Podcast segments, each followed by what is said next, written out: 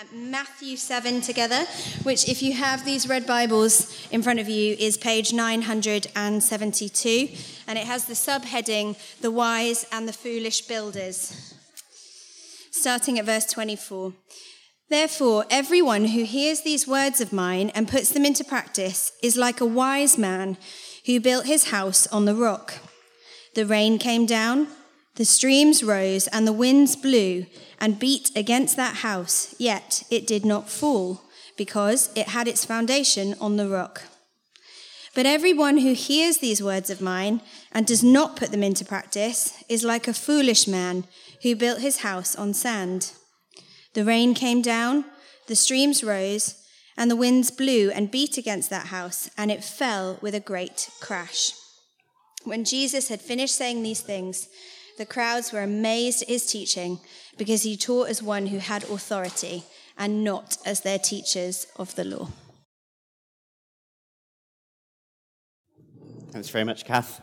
Uh, good morning to the, the slightly less young at heart. But, um, uh, but to those of us who are uh, still quite young, um, I do have extra marshmallows left. So I'm, I'm going to be looking out for some really good listeners as we go forward um, and to see if I can get rid of all of those marshmallows by the end of the, after, by the, end of the morning. Uh, before we do that, though, I wanted to have a quick poll of the people in the room. Uh, I want you to be honest here and, and, raise your hand if you've ever had the fear, or maybe just an inkling of a worry, that your phone might be listening to you. Um, Anybody? It's, it's, it's okay. It's a, it's a safe place. Uh, you, you, know the sort of thing I mean. It's like the, um, the, the, the, the conversation, the kind of one-off, unique conversation you've had with a mate, and then like the next day you start seeing adverts for that very thing you, you were, you've been talking about. Um, I'm here to tell you it's probably not true, but the truth, the truth is actually probably a little bit more sinister uh, than that. Is the bad news. So the, the truth is actually that the, the, there is a huge amount of cash that is invested in you and me and our desires and the things that we want. There are people who have put an awful lot of money uh, into trying to predict and to, and to prompt the, the things that we uh, really want. So, not only guessing what we want, but sometimes actually nudging us towards things. And so, sometimes when you see those adverts just after you've had that conversation, what can, what can honestly be happening is that they've actually led you uh, the, the, the, social media giants and advertising companies have led you towards that conversation uh, before, before you've even uh, realized it. Um, you see, while we thought our phones might be listening to us, the, the, the scary truth is that we actually might be listening to them. And who we listen to might be one of those really, really important questions that we never actually ask ourselves we might uh, actually think of ourselves as those who make up our own minds about things, and we're, we're quite you know, strong willed and decisive people, and we don't actually feel particularly uh, you know, impacted by, by these, these sorts of campaigns and, and things like that. If that, if, that, if that is you and that's how you feel, uh, just be aware that you, you are probably um, the, the majority of people who feel that way, but actually it is a vast minority of people who actually are not impacted by those things. Because the truth is that all of us give some voices, some people, the authority uh, to speak into our lives and into our decision making. And it's really important who those people are. Who those people are really matter. And so it shouldn't take us by surprise, should it, that Jesus takes this matter really seriously as well the matter of who we're listening to. And in fact, in the closing words of Jesus, it's probably his most famous sermon, the Sermon on the Mount. Jesus tells us it doesn't matter how smart we seem, how impressive we look to other people, how well things seem to be going for us on the outside. According to Jesus, the difference between a wise person and a foolish person is all about who we're listening to. Who we listen to is what's going to make the difference in making us wise or foolish. And I think so far, so good, yeah? I don't think really many of us might find much to disagree with about that. Uh, but actually, I think that if we listen to Jesus in this story carefully, we should actually find it quite shocking to hear. Because he then goes on to say, Everyone who hears these words of mine and puts them into practice is like a wise man who built his house on the rock. And I think the important word there is everyone, right? Everyone. If that word means what I think it means, the only thing you need to do, the only thing you need to understand to be considered wise, all you have to do is listen to Jesus and put what he says into practice. And if that doesn't sound shocking to you yet, just, just maybe just put those words into my mouth for a second, okay? Because I'm, I'm 32 now, so I'm a little bit older than Jesus was when he said those words. And, you know, I've been known to give good advice once or twice in my life, you know. I've, I've, I've, I've done all right there. So maybe I can set myself up as the benchmark for all wisdom, for all people, at all places, at all times. Um, what do you think? No? No? If, you, shouldn't, you shouldn't really need to know me very well. That if, to know that if I say something like this, then I shouldn't really lead, you know, it, it, it would reveal such a level of arrogance that I shouldn't really lead like a midweek meeting, let alone um, every human being on the planet. But Jesus doesn't stop at that phrase. Now he goes on to say in verse 26 everyone, see that word again? Everyone who hears these words of mine and does not put them into practice is like a foolish man who built his house on sand. You see, according to Jesus, not only is good listening the benchmark for wisdom, he would even go so far as to say that to hear his words and to ignore them is the definition of foolishness. And can I just say that if anybody ushers words like these to you or to us, then we really need to ask ourselves very carefully if anything that they have to say here backs up uh, their words, if anything in their life can really back up this claim. Is there any evidence that they, they really do have the authority to say these kinds of things? Because that's exactly where the, the listening crowd are left with after, after this, uh, after this uh, teaching by Jesus in verse 28. He says, it, uh, the writer says, the crowds were amazed at his teaching because he taught as one who had authority not as their teachers of the law. So here's what I think we should do for just a few minutes. I think we should look really closely together at what it is that Jesus is asking us to do and why. And after that, I just want to share one reason why I think you, you and me, we should take this really seriously. We should take Jesus really seriously when he makes these claims. So, shall we dig in? Uh, so, first of all, uh, we need to listen to Jesus. We need to listen to Jesus. As we've just seen, according to Jesus, wise people are those who first and foremost listen to him. And at the first glance, this doesn't actually seem all that hard, does it? After all, we know like most of his greatest hits, don't we? You know, we love your neighbor, you know, do unto others, that one, um, turn the other cheek. They all sound quite lovely, don't they? But I wonder if maybe after having lived around the words of Jesus for so long, we might have got into this kind of weird position of living in a world that's filled with the echoes of Jesus' words. But we actually never stop to hear them out for themselves. Uh, can, the words of Jesus kind of become a bit like a, I think, like, like a meme um, or something like a, like a bite sized quote we're going to see on a school poster or like a fridge magnet from time to time. But we never actually stop and listen to Jesus and take what he says seriously. And I wonder if we did, if we did stop to listen to him, whether we'd spend much more time stunned by what he says than we actually do. Whether it'd stop us in our tracks a bit more. I wonder when the last time was that you or I were, like the crowd, amazed at the authority of the words of Jesus. The authority that he needs to say the things and make the claims that he does about himself. And if you're not sure when that was, can I remind you of Jesus' invitation at the beginning of our passage? He doesn't simply tell the crowd off for not paying him enough attention, does he? He invites them into wisdom by hearing his words. And if that's an invitation that you, you would like to explore today, then please do speak with me later, or maybe grab the friend who, who invited you here this morning. We would love to share with you what it might look like to explore the world according to Jesus and his teaching. But it's not just about listening to him, because Jesus warns us in this passage it is not enough to merely hear his words. If we don't put his words into practice, then we have not stepped into the way of wisdom. Again, he tells us in verse 26 Everyone who hears these words of mine and does not put them into practice is like a foolish man who built his house on sand. And this is a really strong warning from Jesus here, isn't it? He didn't come just to inspire us. It is not enough for us to hear his words and enjoy them and think about them and be inspired them by them. If our lives are not built into the solid rock of his words, then they're built into sand, Jesus says. And here's the thing you and I know that there are many, many examples of good advice out there and wise sayings that have come from other voices than Jesus.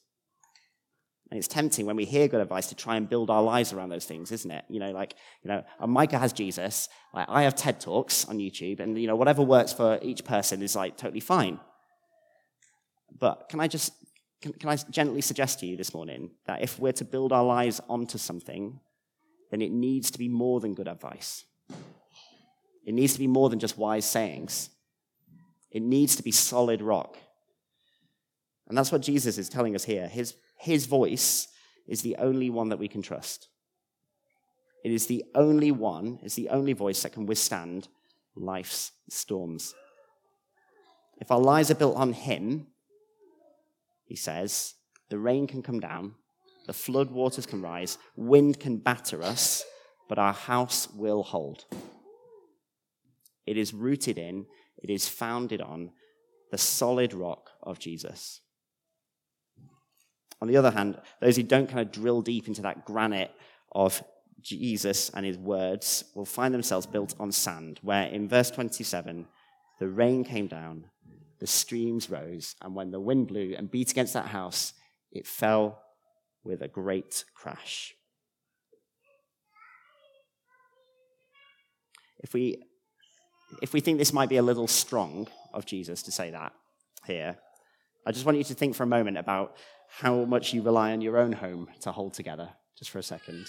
And maybe especially if you live in a flat, okay? Like, it's really important that uh, the person who built those, those, those flats and the homes that we live in really did their due diligence, isn't it? I think, I think, I think architects have to study for something like seven years uh, before they're allowed to call themselves an architect, before they're fully qualified. But we need the people who are designing and building our homes to know what they're doing, don't we? The consequences could be deadly if they didn't. And here's the thing Jesus doesn't say that his followers will just get to avoid the storms of life. In fact, in this passage here, the storm comes for both the wise and the foolish builder. We're not promised an absence of storms. Jesus promises us a shelter that will withstand the storm. Wisdom doesn't mean that we just get to come through life looking unscathed. It means that we come out on the other side.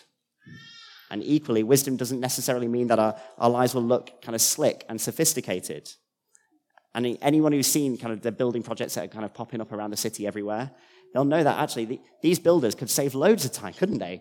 they you know, if they didn't worry about things like surveys and you know, foundations. And I wonder if anybody's ever bought a house and they, they it kind of drives you a bit a bit nuts about like how many like things that they have to find. I, they had to check that my house wasn't built on top of a cave mine um, or anything like that, a coal mine. Sorry. Um, they could have saved loads of time if they just sacked all that off, couldn't they? But they will happily take their time, these developers, proudly owning a big brown muddy field because they know that solid foundations they're, they're not a luxury they are a life and death matter quite literally. And around us, there's, there's any number of quick fixes on offer to us, aren't there? You know, there's offers to maybe like Marie Kondo your home, or like Martin Lewis your finance, or um, like Super Nanny your kids into, into doing what you, what you tell them to. Um, but quick fixes, even when they do work, even when they are helpful, they're, they're helpful in a limited way and they are never things to build our lives around. And I think this is what, this is what makes Jesus' invitation just so, just so nuts. It, he welcomes us to listen to his words carefully and then to build our whole lives on them. Well, more to the point, to build our whole lives on him. To make his voice the one that we listen to, the one that we give authority to. And if we're going to do that, then we need to trust that He is the solid ground that He says He is. If someone invites us to make them the foundation of our lives, then that foundation has to live up to its promises. And this is where, this is where I think that Jesus is utterly unique here, utterly trustworthy. We can trust Jesus' voice in the storm because he has already withstood the worst storm. He has come out of the other side and he offers himself as a shelter for anyone who would trust in him. And we might know that Jesus' teaching was just as shocking and just as divisive 2,000 plus years ago as it probably should be today. And we may also know that for, me, for as many people who left amazed by his teaching, many more left feeling threatened by it. And those who left feeling threatened, some of them decided that the best defense would be a, a good offense. And under the cover of night, they abducted him. They insulted him with a, with a sham trial with false witnesses. And they sentenced him to death. And they didn't want to hang about, so they nailed him to a cross the very next day and watched him die and congratulated themselves the whole way on picking the right side. Because after all, who would want to build their lives on this guy, right? Once again, the plans that sounded so smart when they were talking about them on their own were revealed as utterly foolish. Because Jesus' death, far from revealing his words to be groundless, proved to be that solid ground that we can build our lives on. All of the times that we'd refused to listen to God, all of the times that we've built castles in the air and found ourselves waist deep in sinking sand. On the cross, Jesus steps into our place. And when we'd refused to listen to God, when we'd uh, ignored his warnings and we found ourselves unable to save ourselves, when God would have been well and truly within his rights to just wash his hands of us and say, oh, you know, I did warn you about this. Instead, he chooses to dive headfirst into that same sinking sand to rescue us. Jesus gives his life in exchange for anyone who would receive his rescue. And then three days later, he rises up from the one storm that has never been beaten. One storm that had not lost one single fight. And anyone who said yes to that offer of rescue finds themselves pulled to safety with him, sheltered in him. And guys, if this is true, is there anyone else who could possibly deserve the authority that Jesus claims for himself? If this is true, is there any doubt left for us that Jesus is not simply a wise provider of good advice? He is wisdom itself. He is safety in the storm, and He is the only rock on which we can build our lives. And if there's a chance that this might be the case, we would do well to hear Him out, wouldn't we? We'd do well to examine who it is we're really listening to. Um, and why not speak to me later, actually? Or to anyone else you've seen at the front today, we want to, well done, uh, we want to help you as ser- take as seriously as you can uh, the opportunity to explore this question. So, why not take Jesus at his word this morning? Why not simply listening to his words today, but by responding to them? See, I'm going to pray for us in a moment, and then we're going to sing together. And we do this as a way of responding to Jesus. And if you'd like to, you can take this as an opportunity to reflect on what it might look like for you to consider Jesus and to build your life on him. So I'm going to pray for us, and then we're going to sing. Heavenly Father, thank you so much that uh, Jesus, uh, Jesus is the shelter in the storm for us. That for, for all who put their trust in him, they can find rescue, they can find safety, and they can find hope. And we pray uh, that those of us who are listening in today would consider who it is they're listening to, and that they would consider again Jesus and find, find safety, security, and hope in him. I pray this in his name. Amen.